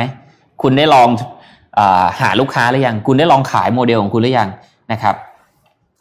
เพราะว่าการนอกจากการลงมือทำจริงๆเนี่ยจะทำให้ธุรกิจมีแต้มต่อแล้วเนี่ยการที่คุณได้ทำธุรกิจมาก่อน ตามกำลังทรัพย์ที่คุณมีมีมากมีน้อยก็คือทำตามนั้น ทุกวันนี้การเริ่มธุรกิจไม่ได้ใช้เงินสูงมากเหมือนแต่ก่อนแล้วนะครับ หลายสิ่งเนี่ยสามารถใช้ความลีนได้ ก็คือลดต้นทุนได้นะครับ เพราะฉะนั้นเนี่ยการที่คุณเริ่มก่อนเนี่ยจะได้เปรียบ อีกอันนึงนะครับก็คือเรื่องของ timing อันนี้เป็นสิ่งที่อาจจะควบคุมได้ยากนะครับ แต่ก็เป็นอีกสิ่งหนึ่งที่นักลงทุนหลายคนมองหานะครับ สุดท้ายเดี๋ยวผม wrap up ให้เร็วๆนะครับ ก็คือ 1. founder นะครับผู้ก่อตั้ง 2. ทีมที่ยอดเยี่ยม 3. ธุรกิจเนี่ยมีโอกาสเติบโตไหม 4. คุณได้เริ่มทำมันหรือยังนะครับ ครั้งต่อไปสำหรับใครที่ทำธุรกิจกำลังหาหุ้นส่วน ผมว่าไม่จำเป็นต้องเป็นแค่ investor นะครับกำลังหาหุ้นส่วนที่เขาอาจจะร่วมเป็น partner กันร่วมทำธุรกิจร่วมกันหรือ จะเป็น investor ก็ตามนะครับผมว่านี่คือ 4 ข้อที่คุณควรจะแสดงให้เห็นนะครับ เมื่อคุณที่จะต้องเมื่อคุณจะต้องเลือกอที่จะไปคุยกับนักลงทุน หรือเลือกคนร่วมทำธุรกิจด้วยกันนะครับ อันนี้สำหรับเจ็ดโมงครึ่งเท่านี้ฮะขอบคุณมากครับ โอเคสุดยอด คุณหมึกนี่เรื่องธุรกิจต้องตัวจริงจะมาขึ้นมาเป็นเรื่องธุรกิจเรื่องของ เกี่ยวกับการลงทุนของทีมตลอดนะสนใจมากนะครับเรากลับไปที่ข่าวกันต่อนะครับนนยังมีข่าวอีกพอสมควรเหมือนกันนะครับ มีประเด็นเกี่ยวกับเราไปเรานงขออัปเดตสถานการณ์โควิดให้ฟังนิดแล้วกันนะครับ อันนี้เป็นที่เซาท์แอฟริกาครับที่ตรงนี้เนี่ยต้องบอกว่าล่าสุดนะครับประธานาธิบดีนะครับรามาโฟซานะครับได้ออกมาประกาศนะครับนำตัวมาตรการแบน แอลกอฮอล์แบนการขายแอลกอฮอล์กลับมาอีกครั้งหนึ่งแล้วนะครับหลังจากที่ตัวเลขของผู้ติดเชื้อเพิ่มเติมกลับขึ้นมาอีกครั้งหนึ่งนะครับคือต้องบอกว่าที่แอฟริกาใต้เนี่ยตัวเลขของผู้ติดเชื้อเนี่ยมันทรงๆอยู่ที่ประมาณเพิ่มขึ้นวันหนึ่งเนี่ยประมาณ 12,000ครับซึ่งเป็นตัวเลขที่เยอะนะเมื่อเทียบกับประเทศอื่น แต่ว่าแอฟริกาใต้ถือว่าทำได้ดีอย่างหนึ่งก็คือตัวเลขของผู้เสียชีวิตเนี่ยค่อนข้างต่ำนะครับอัตราการเสียชีวิตค่อนข้างต่ำอยู่ที่ประมาณ 1.1.5%นะครับซึ่งเมื่อเทียบกับทั้งโลกแล้วเนี่ยอยู่ที่ประมาณ 4.4%ซึ่งถือว่าทำได้ดีนะแปลว่าแอฟริกาใต้ทำได้ค่อนข้างดีนะครับ แต่ประเด็นมันคืออย่างนี้ครับ ตัวเลขของจำจำนวนเตียงที่ทางโรงพยาบาลจะรองรับได้เนี่ยตอนนี้เนี่ยสามารถเพิ่มขึ้นมาได้อีก 28,000 เตียงนะครับ แต่ว่าที่น่ากังวลคือจำนวนบุคลากรทางการแพทย์นะครับ ที่ดูแล้วเนี่ยน่าจะไม่พอ นะครับทำให้สถานการณ์ตอนนี้เนี่ยก็เลยต้องมีการออกมาตรการต่างๆ เพื่อควบคุมอย่างเข้มงวดมากขึ้นนะครับ คุณประประธานาธิบดีเนี่ยเขาบอกว่าตอนนี้เนี่ยจากหลักฐานเนี่ยมันค่อนข้างชัดแล้วว่า เมื่อมีการขายแอลกอฮอล์เนี่ยมันทำให้ตัวเลขของผู้ที่เข้าโรงพยาบาลเนี่ยไม่ว่าจะเป็นไม่ไม่ไม่ได้ทำให้ติดโควิดมากขึ้นนะแอลกอฮอล์ไม่เกี่ยวไม่ได้เกี่ยวนะครับ แต่ว่ามันทำให้ตัวเลขของผู้ที่เข้าไปใน ICU เช่น เกิดอุบัติเหตุทางรถยนต์ ไม่ว่าจะเป็นทางมอเตอร์ไซค์ต่างๆ ความรุนแรงนะครับมันตัวเลขพวกนี้มันสูงขึ้น ซึ่งไปกินทรัพยากรโรงพยาบาลด้วยใช่ไหมใช่ มันเข้าไปกินทรัพยากรโรงพยาบาล มันทำให้บุคลากรทางการแพทย์เนี่ยก็ต้องมาดูแลคนกลุ่มนี้เพิ่มมากขึ้นด้วยมันเพิ่มความเสี่ยง โดยเฉพาะในสถานการณ์ที่ตัวเลขของผู้ติดเชื้อโควิด -19 เนี่ยมันยิ่งพุ่งสูงขึ้นไปด้วยแล้วเนี่ยมันเป็นที่พูดง่ายๆก็คือเขาก็ไม่อยากให้มีเคสอื่นๆเนี่ยเพิ่มเติมขึ้นมานะครับทำให้มีการออกคำสั่งแบนแอลกอฮอล์ขึ้นมา อีกครั้งหนึ่งนะครับ สถานการณ์ตอนนี้เนี่ยต้องบอกว่าที่แอฟริกาใต้เนี่ยถือว่าค่อนข้างหนักพอสมควรนะครับ แล้วก็คาดว่านะครับ อันนี้เป็นตัวเลขที่เขาประมาณการกันนะครับว่าในช่วงสิ้นปีจนถึงช่วงสิ้นปีนี้อีกประมาณ 6 เดือนเนี่ยตัวเลขผู้เสียชีวิตนะครับของคนที่เสียชีวิตจากโควิด -19 เนี่ยในในแอฟริกาใต้เนี่ยน่าจะมีประมาณ 40,000 ถึง 50,000 คนนะครับซึ่งเป็นตัวเลขที่ สูงเหมือนกันนะครับ เพราะฉะนั้นตอนนี้ก็เลยมีการออกมาตรการตัวล็อกดาวน์เนี่ยให้มีความแน่นหนามากขึ้นนะครับ ไปที่เรื่องต่อไปครับ เรื่องต่อไปนะครับเป็นที่ญี่ปุ่นนะครับ ญี่ปุ่นนะครับเป็นเรื่องเกี่ยวกับตอนนี้เขาเป็นโพของรอยเตอร์ครับสำนักข่าวรอยเตอร์เนี่ยได้มีการทำแบบสำรวจขึ้นมานะครับ แล้วก็ตัวแบบสำรวจอันนี้เนี่ยทำเกี่ยวกับเรื่องของเศรษฐกิจญี่ปุ่นนะครับเขาบอกว่าแบบสำรวจเนี่ยพบว่า เขาคาดว่าเศรษฐกิจของญี่ปุ่นเนี่ยดูแล้วเนี่ยท่าทางจะหดตัวต่อเนื่องไปอีกจนถึงเดือนมีนาคมปี 2021 นะครับ นั่นเป็นการทำให้รัฐบาลแล้วก็ธนาคารกลางเนี่ยต้องมีการอัดฉีดตัวมาตรการการช่วยเหลือมาตรการกระตุ้นเศรษฐกิจเพิ่มเติมเข้ามาอีกหลังจากนี้นะครับ โดยเขาบอกว่าประชาชนหลายคนนะครับ มองว่าธนาคารของญี่ปุ่นเนี่ย Bank of Japan เนี่ยนะครับ ควรจะมีการออกมาตรการเพิ่มเติมมากกว่านี้อีก แต่ดูเหมือนว่าธนาคารกลางญี่ปุ่นเนี่ยจะยังไม่ได้มองว่าสถานการณ์มันแย่มากขนาดนั้น ในเชิงการเงินนะในเชิงการเงินไม่ได้มองมันแย่มากขนาดนั้นนะครับ ตัวเลขที่เขามีการคาดการณ์เนี่ยเขามองว่าญี่ปุ่นในปีนี้เนี่ยเศรษฐกิจจะหดตัวลง 5.3%นะครับและฟื้นตัว 3.3%ในปีถัดไปนะครับ เขาบอกว่าตอนนี้เนี่ยมันน่าจะใช้เวลาประมาณอย่างน้อย 2-3 ปี ในการที่จะทำให้เศรษฐกิจเนี่ยย้อนกลับมาอยู่ในที่ระดับที่เป็นช่วงก่อนระบาดโควิดละกันใช้คำแบบนี้ละกันนะครับ อันนี้เป็นนักวิเคราะห์นะครับจากอีโทชูนะครับได้วิเคราะห์ออกมานะครับ คุณอาซุชิทาเคดะนะครับ นอกจากนี้ครับมีอีกอันหนึ่งคือ 2 ใน 3 ของนักวิเคราะห์นะครับ บอกว่าญี่ปุ่นเนี่ย จะมีการอัดมาตรการการอัดฉีดเพิ่มเติมเข้ามาอีก ไม่ว่าจะเป็นการช่วยเหลือเหล่าบริษัท หรือว่าเป็นการช่วยเหลือภาคครัวเรือนนะครับ ภายในปีนี้นะครับ ซึ่งก็ต้องติดตามต่อไปว่าจะเป็นยังไงนะครับสำหรับญี่ปุ่นนะครับ เพราะต้องบอกเลยว่า นักวิเคราะห์ 26 คนจาก 40 คนนะครับ คาดหวังว่าจะมีการอัดฉีดมาตรการมากกว่านี้แน่นอน แต่ว่ามีแค่ 18 คนเท่านั้นที่บอกว่า จะเกิดขึ้นปีนี้ แล้วก็มีอีก 5 คนบอกว่าจะเกิดขึ้นในปีหน้านะครับสำหรับการอัดฉีดของตัวธนาคารกลางของญี่ปุ่นครับนะครับอะนนครับ วันนี้เราแจกของสักนิดหนึ่งไหมได้ขอกล้องกลางนิดหนึ่งครับ โอเค วันนี้ผมมีแป้งสีจันนะครับ Bear to Perfect Translucent Powder นะครับคุมมันนานสองชั่วโมงนะครับทานให้นะครับแป้งม่วงแป้งม่วงโอเค จริงๆเนี่ยต้องบอกว่าถ้าพูดถึง เรื่องของอาหารการกินนะครับครับ ช่วงนี้เนี่ยหลายคนก็ถามนะครับ เวลาไปทานข้าวร่วมกัน ผมก็จะมักจะสั่งอะไรที่เป็นผักกับเป็นโปรตีนซะเยอะนะครับ อืม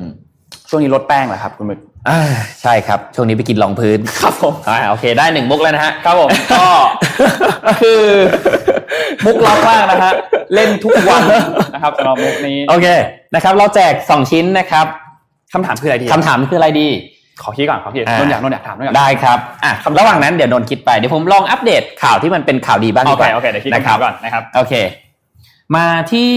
เรื่องของประเทศไทยบ้างนะครับ ก็ล่าสุดนะครับเว็บไซต์ South China Morning Post นะครับก็คือ SCMP เนี่ยมีรายงานออกมาในวันที่ 13 ที่ผ่านมานะครับว่าไทยเนี่ยจะอาจนะครับอาจจะเป็นแหล่งท่องเที่ยวแห่งแรกของชาวฮ่องกงนะครับ ที่ชาวฮ่องกงเลือกที่จะเดินทางมานะครับหลังจากมีการยกเลิก การจำกัดหรือการควบคุมการระบาดของโควิด -19 นะครับแล้วก็มีการเปิดพรมแดนเกิดขึ้นนะครับสิ้นเดือนอที่แล้วเนี่ยนะครับมีรายงานมาว่าฮ่องกงและไทยเนี่ยอยู่ระหว่างการหาลือเรื่องของ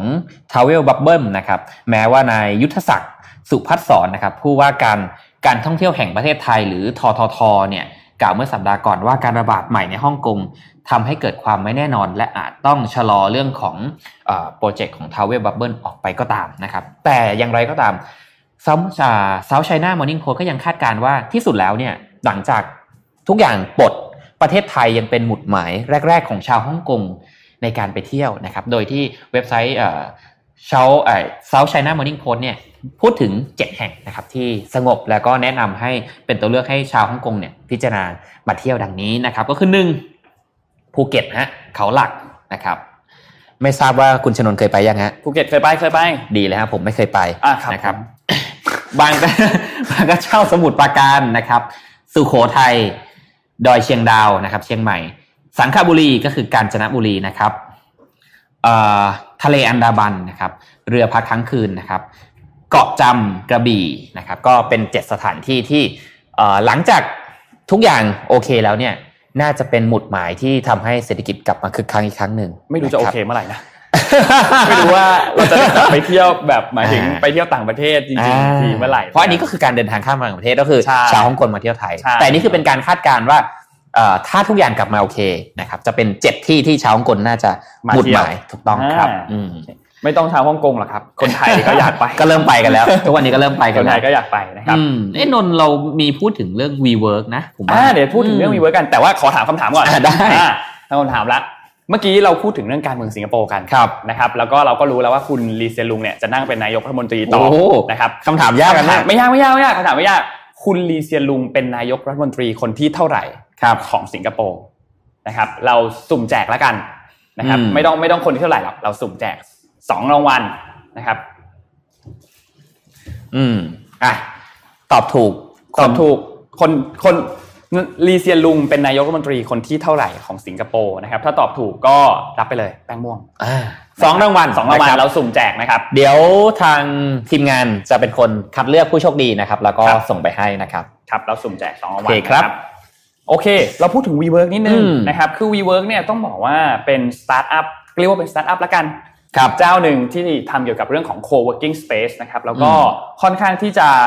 เจอปัญหามาโดยตลอดนะครับไม่ว่าจะเป็นปัญหาเกี่ยวกับเรื่องตอนจะ IPO นะครับแล้วก็เรื่องปัญหาเกี่ยวกับผู้ถือหุ้นก็คือตัว SoftBank นะครับโอ้โหมีปัญหากันใหญ่โตมากๆนะครับซึ่งล่าสุดครับประธานกรรมการบริหารของบริษัทนะครับคุณมาเซโลคลอนะครับได้ออกมาให้สัมภาษณ์กับ Financial Times ครับเขาบอกว่า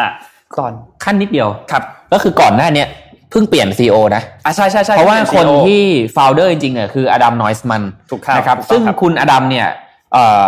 คือเป็นธุรกิจที่ฟาวก่อตั้งร่วมกันกับทางภรรยานะครับ แล้วตัวเองตัวตัวเขาเองเนี่ยก็ขึ้นมานั่งเป็นผู้บริหารนะครับก็คือเป็น CEO โดยหลังจากนั้นเนี่ยการบริหารเนี่ยเรื่องของ IPO อย่างที่นนว่าเรื่องของธุรกิจที่มันไม่เป็นตามคาดนะครับรวมถึงปัญหาอื่นๆมากมายเนี่ยก็ทำให้ที่สุดแล้วเนี่ยทางบอร์ดเนี่ยก็ลงมติแล้วว่า เปลี่ยน CEO นะครับก็เป็นคนปัจจุบันนั่นก็คือ คุณ Marcelo Claure ครับผมนะครับทีนี้เขาได้ให้สัมภาษณ์ในกับ Financial Times นะครับเขาบอกว่าในปีหน้าคือปี 2021 เนี่ยตัว cash flow นะครับหรือว่ากระแสเงินสดเนี่ยมีแนวโน้มที่จะกลายเป็นบวกนะครับ ซึ่งเป็นคำพูดที่ต้องบอกว่าก็เป็นแบบคือมันเป็นข่าวดีแหละ แต่ว่ามันจะเชื่อได้มากแค่ไหนนะครับ เพราะว่าตลอดเวลาที่ผ่านมาเนี่ย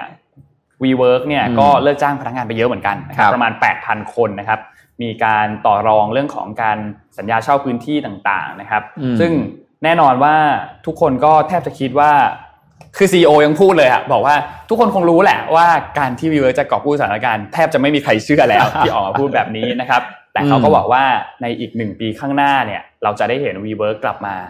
มีกำไรอีกครั้งหนึ่งก็คือกระแสเงินสดเป็นบวกอีกครั้งหนึ่งนะครับภายในหนึ่งปีเหรอ ในหนึ่งปีในปีหน้าครับเป็นการประกาศที่คือคือกล้ามานะกล้ามากล้ามามั่นใจมากๆนะครับ โดยแน่นอนครับว่า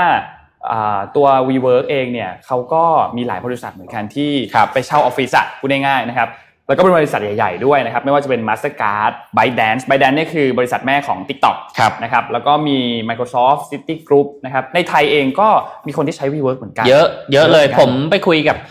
ลูกค้าหลายเจ้านะครับก็ไปคุยที่ WeWork นะอ่าก็ออฟฟิศก็เป็น WeWork ใช่เพราะว่าหลายคนเนี่ยเมื่อเขาทำธุรกิจหรือว่าอยากที่ให้มัน lean ที่สุดอะเขาก็ไม่เลือกที่จะสร้างออฟฟิศหรือสร้างออฟฟิศใช่ครับเขาก็จะใช้ออฟฟิศที่เป็น co-working space แต่ว่าผมมองใน ในแง่ของการแข่งขันหรือ unfair advantage ผมผมยังไม่เห็นว่า WeWork จะมีจุดแข็งขนาดที่จะไม่สามารถมีเจ้าอื่นเข้ามาแทนได้นะครับน่าติดตามนะเรื่องนี้ครับรอดูว่าจะทำได้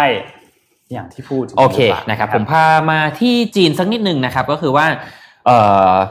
ตลาดหลักทรัพย์เซี่ยงไฮ้นะครับ และเซินเจิ้นเนี่ยนะครับในช่วงตลอดระยะเวลาที่ผ่านมาเนี่ยนะครับมีการ พุ่งขึ้นเกือบ6%นะครับถือว่าสูงมากอันนี้คือเป็นดัชนี CSI 300 นะครับโดยเหตุผลเนี่ยในการปรับตัวขึ้นอย่างรวดเร็วตลอดช่วงระยะเวลาที่ผ่านมาเนี่ยเกิดขึ้นนะครับท่ามกลางกระแสการระบาดของโควิด แล้วทางจีนเองเนี่ยก็เป็นหนึ่งประเทศที่ได้รับผลกระทบ เรื่องนี้สร้างความงงให้กับนักลงทุนแล้วก็บรรดานักวิเคราะห์นะครับก็คือผมใช้คาว่านักวิเคราะห์หลังจบเกมนะครับผมถ้าดูบอลจะเราจะเห็นบ่อยนะครับ ก็คือหลายคนเนี่ยเชื่อว่าการขับเคลื่อนเนี่ยที่นำไปสู่ภาวะตลาดบูนะครับตลาดกระทิงหรือตลาดขาขึ้นเนี่ยผมแต่ผมก็ไม่รู้ว่ามันขึ้นหรือยังนะฮะนอกจากความมั่นใจของนักลงทุนที่มีต่อตลาดจีนแล้วเนี่ยยังเป็นผลที่มาจากนโยบายที่ชัดเจนนะครับของธนาคารกลาง และนโยบายการคลังของจีนนะครับ สิ่งเหล่านี้ทำให้ตลาดหุ้นเนี่ยกลับมาคึกคักอีกครั้งหนึ่ง นะครับ อย่างคุณบิลอดัมนะครับนักเศรษฐศาสตร์อาวุโสนะครับของ PNC Financial Service Group เนี่ยบอกเลยนะฮะว่าจีนเนี่ยอยู่ในสถานะที่ดีกว่าหลายประเทศ หลังจากที่เขาสามารถก้าวผ่านโควิดไปได้นะครับ ก็ต้องมาดูกันว่าในลองเทอมแล้วเนี่ยจีนจะสามารถรักษาการเติบโตไว้ได้อยู่หรือไม่นะครับมันมีเรื่องน่าสนใจ มีไม่กี่ประเทศที่ ที่ยังสามารถดึงความมั่นใจของนักลงทุนกลับไปได้ครับนะครับและจีนเนี่ยจะกลายเป็นประเทศที่ค่อนข้างมีบทบาทมากหลังจากนี้แน่นอนมันมีข่าวเรื่องสองเรื่องสุดท้ายแล้วเป็นเรื่องจีนกับเรื่องของเกาหลีใต้นะครับ เราไปที่เรื่องจีนก่อนต่อเนื่องจากที่พี่หมึกพูดเมื่อกี้นะครับ จีนนะครับได้มีการออกมาประกาศคว่ำบาตรเจ้าหน้าที่ ของสหรัฐอเมริกานะครับ ซึ่งรวมถึงคุณมาโกรูบิโอแล้วก็คุณเท็ดครูซนะครับ ซึ่งเป็นวุฒิสมาชิกนะครับที่อยู่ในพรรคริพับลิกันนะครับ คือก่อนหน้านี้เนี่ยต้องบอกว่าวุฒิสมาชิกของสหรัฐเนี่ยมีการผลักดันตัวกฎหมายที่จะมีการลงโทษ เจ้าหน้าที่ระดับสูงของจีนนะครับที่อยู่ในเขตปกครองตนเองซินเจียงอุยกูนะครับในประเด็นเกี่ยวกับเรื่องของการละเมิดสิทธิมนุษยชนของชาวอุยกูนะครับแล้วก็ตอนนั้นเนี่ยก็ต้องบอกว่ามีการแบนเจ้าหน้าที่ของจีนเนี่ยถึง 4 รายนะครับตอนนี้จีนก็เลยออกมาตอบโต้ทำการคว่ำบาตรเจ้าหน้าที่ของสหรัฐเช่นเดียวกันนะครับที่มีการผลักดันตัวกฎหมายอันนี้นะครับโดยตอนที่สหรัฐเขาทำการคว่ำบาตรทางเจ้าหน้าที่จีนเนี่ยคือถ้า มีการเดินทางเข้ามาเนี่ยก็ถูกจับนะครับ แล้วก็สั่งห้ามเดินทางด้วย และถ้ามีทรัพย์สินอะไรก็ตามที่ครอบครองอยู่ในสหรัฐนะครับรบก็จะถูกอายัดทรัพย์สินด้วยนะครับ และนอกจากนี้ก็จะมีการห้ามไม่ให้ชาวสหรัฐเนี่ยติดต่อทำธุรกิจกับบุคคลที่อยู่ในชื่อเหล่านี้นะครับ โดยทางจีนเนี่ยได้ทำการตอบโต้นะครับอย่างที่บอกนะครับก็คือทำการแบนในลักษณะแบบเดียวกันนะครับ โดยทางคุณ เดี๋ยวนะฮะขออ่านชื่อชัดๆนิดหนึ่งคุณหัวชุนอินนะครับ ซึ่งเป็นโฆษกของกระทรวงการต่างประเทศของจีนนะครับ ก็เป็นคนออกมาเผยตัวมาตรการดังกล่าวว่ามีการบังคับใช้เป็นที่เรียบร้อยแล้วนะครับ จีนกับสหรัฐเนี่ยตอนนี้ก็อย่างที่บอกครับ ตีกันไปตีกันมาอยู่นะครับสำหรับสถานการณ์เรื่องนี้คือมันมีหลายเรื่องมากนะครับโดนัลด์ทรัมป์เองก็เพิ่งออกมาบอกในช่วงวันหยุดที่ผ่านมานะครับ ว่าตอนนี้เนี่ยเขายังไม่คิดที่จะเริ่มเจรจาในตัว เทรดดีลหรือว่าสนธิสัญญาการค้ากับจีนในเฟสที่ 2 เลยนะครับตัวเฟสที่ 1 เองยังรอดแรกอยู่เลยนะครับว่าจะสำเร็จหรือเปล่านะครับก็ต้องติดตามสถานการณ์ต่อไปนะครับ เราไปที่อีกข่าวหนึ่งครับคือเรื่องของนายกเทศมนตรีของกรุงโซลครับเคสนี้เนี่ยเป็นเคสที่ค่อนข้างลึกลับนิดนึงนะครับเดี๋ยวเราจะค่อยๆเล่าให้ฟังนะครับ เคสนี้เนี่ยต้องบอกว่าคุณปักวอนซุนเนี่ยเป็น นายกเทศมนตรีของกรุงโซลเนี่ยมาแล้ว 3 สมัยแล้วนะครับค่อนข้างได้รับความได้รับคะแนนความนิยมมากพอสมควรนะครับ แล้วก็เมื่อวันพุธที่แล้วเนี่ยเพิ่งออกมาปราศรัยนะครับที่ศาลาว่าการกรุงโซเองนะครับ แต่ว่าในวันถัดมาในวันพฤหัสบดีเนี่ยถูกพบว่าเสียชีวิตแล้วนะครับ ทีนี้เขาก็เลยไปตามสืบนะครับ โดยลูกสาวเนี่ยมีได้รับพ่อเนี่ยเขียนจดหมายไว้อันหนึ่งนะครับ ทีนี้ในช่วงเวลาเดียวกันก่อนที่จะ มีการหายตัวไปของคุณปักวันชุนเนี่ยนะครับปักวันซุนเนี่ยนะครับ มีเลขานะครับ เลขาของเขาเนี่ยได้ทำการร้องเรียนเกี่ยวกับเรื่องว่าเคยถูกนายกรัฐมนตรีเนี่ยทำการล่วงละเมิดทางเพศนะครับรบซึ่งอันนี้เนี่ยก็ยังบอกไม่ได้ว่าเป็นปัจจัยที่เกี่ยวกับเรื่องของการเสียชีวิตหรือเปล่านะครับ ทีนี้ก็มีเจ้าหน้าที่ตำรวจ มีพนักงานดับเพลิง เจ้าหน้าที่มากมายมากกว่า 600 คนนะครับ ได้ทำการเข้าไปในพื้นที่บริเวณป่านะครับ ซึ่งก็เข้าไปหลายชั่วโมงเหมือนกันนะครับเพราะว่าตัวนี้เนี่ยเป็นจุดสุดท้ายที่พบสัญญาณโทรศัพท์นะครับ เข้าไปหาได้จนเจอ แล้วก็พบว่าเสียชีวิตแล้วนะครับ ทีนี้เขาก็ทำการสืบไปเรื่อยๆนะครับ ว่าเรื่องนี้เนี่ยเกิดอะไรขึ้นนะครับ เพราะว่าคุณปักวันซุนเนี่ยเป็นคนที่อยู่ในพักเดียวกันกับคุณมุนแจอินนะ ประธานาธิบดีคนปัจจุบันของเกาหลีใต้เนี่ยเป็นพรรคเดียวกันนะครับ นอกจากนี้ครับ คนนี้เนี่ยก็มีรายงานนะครับว่าน่าจะเป็นผู้ที่ขึ้นมาเป็นประธานาธิบดี เป็นผู้สมัครประธานาธิบดีคนต่อไปด้วยนะครับ ในปี 2022 นะครับ เมื่อมุนใจอินเนี่ยหมดวาระนะครับ คือต้องบอกว่าเป็นคนที่ถูกวางไว้เป็นตัวแทนอะถูกวางไว้เป็นตัวแทนด้วยนะครับ ทีนี้ตัวจดหมายที่มีการ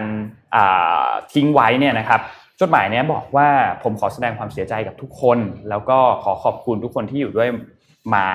แล้วก็ขอโทษครอบครัวนะครับ รวมถึงบอกว่าให้นำกระดูกของเขาเนี่ยไปวางไว้กับคุณพ่อคุณแม่ของเขาที่สุสานนะครับ ทีนี้ประเด็นก็คือมันเกี่ยวข้องกับในกรณีของเรื่องของการละเมิดล่วงละเมิดทางเพศหรือเปล่านะครับ ที่กับเลขานะครับ โดย มันมีกรณีการล่วงละเมิดทางเพศหลายอย่างเหมือนกันที่เกิดขึ้นกับอันนี้นะครับที่ตามหลักฐานที่เลขาของเขาเนี่ยได้ทำการแจ้งออกมานะครับ แต่ว่าเรื่องนี้เนี่ยมันกลายเป็นความ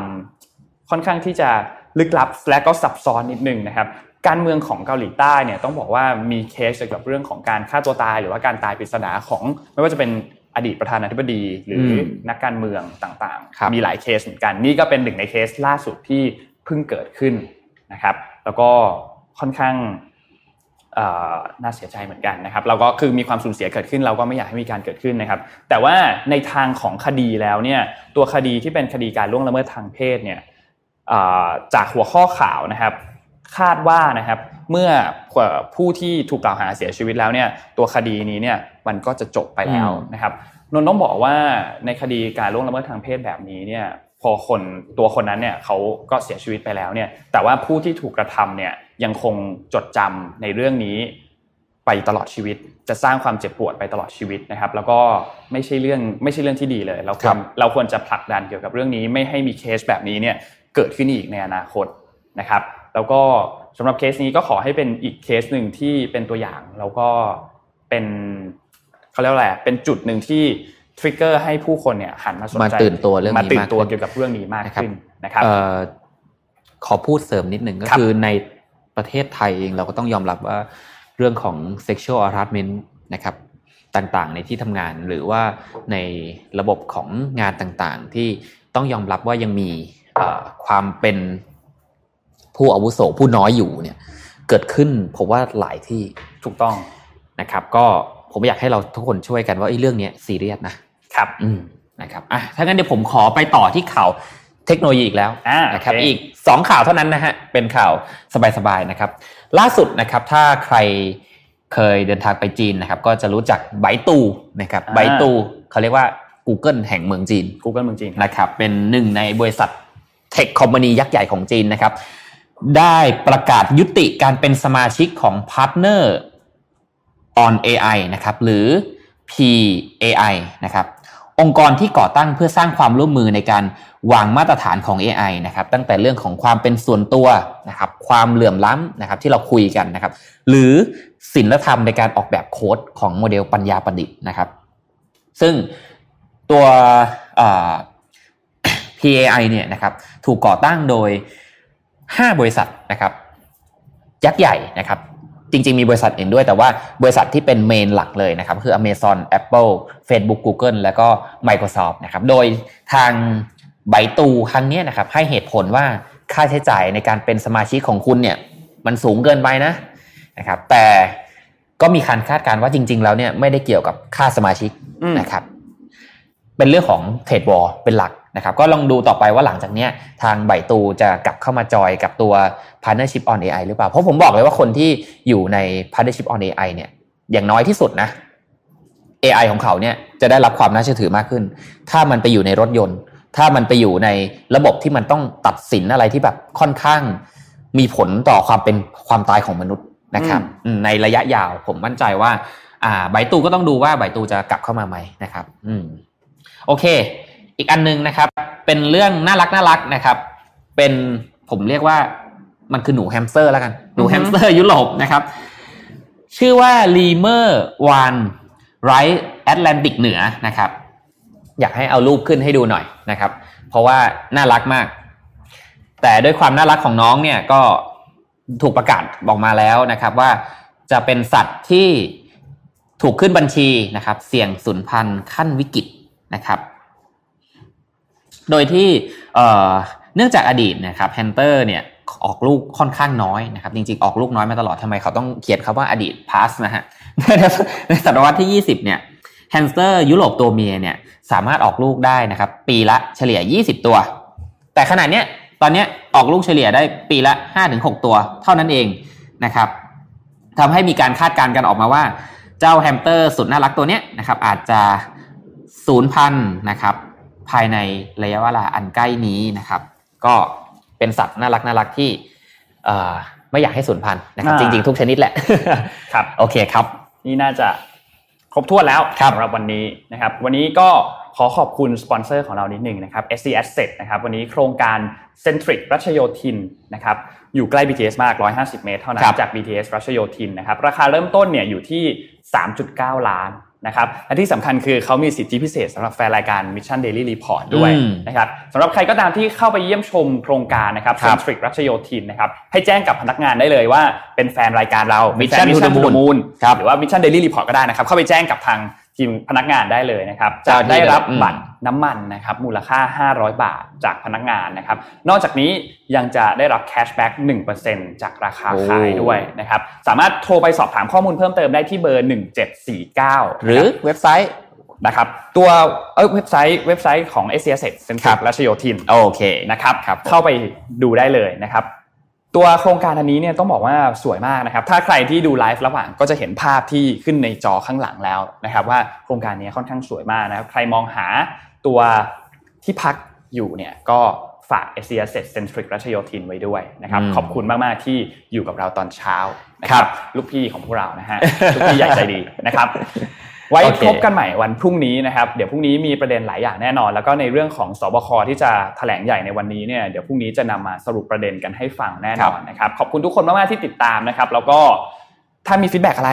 ส่งเข้ามาได้เลยนะครับเราก็จะปรับปรุงรายการให้ดีขึ้นนะครับ แล้วก็อย่าลืมใช้ชีวิตอย่างระมัดระวังด้วยนะครับ ตอนนี้เริ่มมีการพบเคสแล้วนะครับ อย่างที่เราเล่าให้ฟังนะครับ ขอให้ทุกคนมีความสุขในวันทำงานครับครับสวัสดีครับขอบคุณมากครับ สวัสดีครับ Mission Daily Report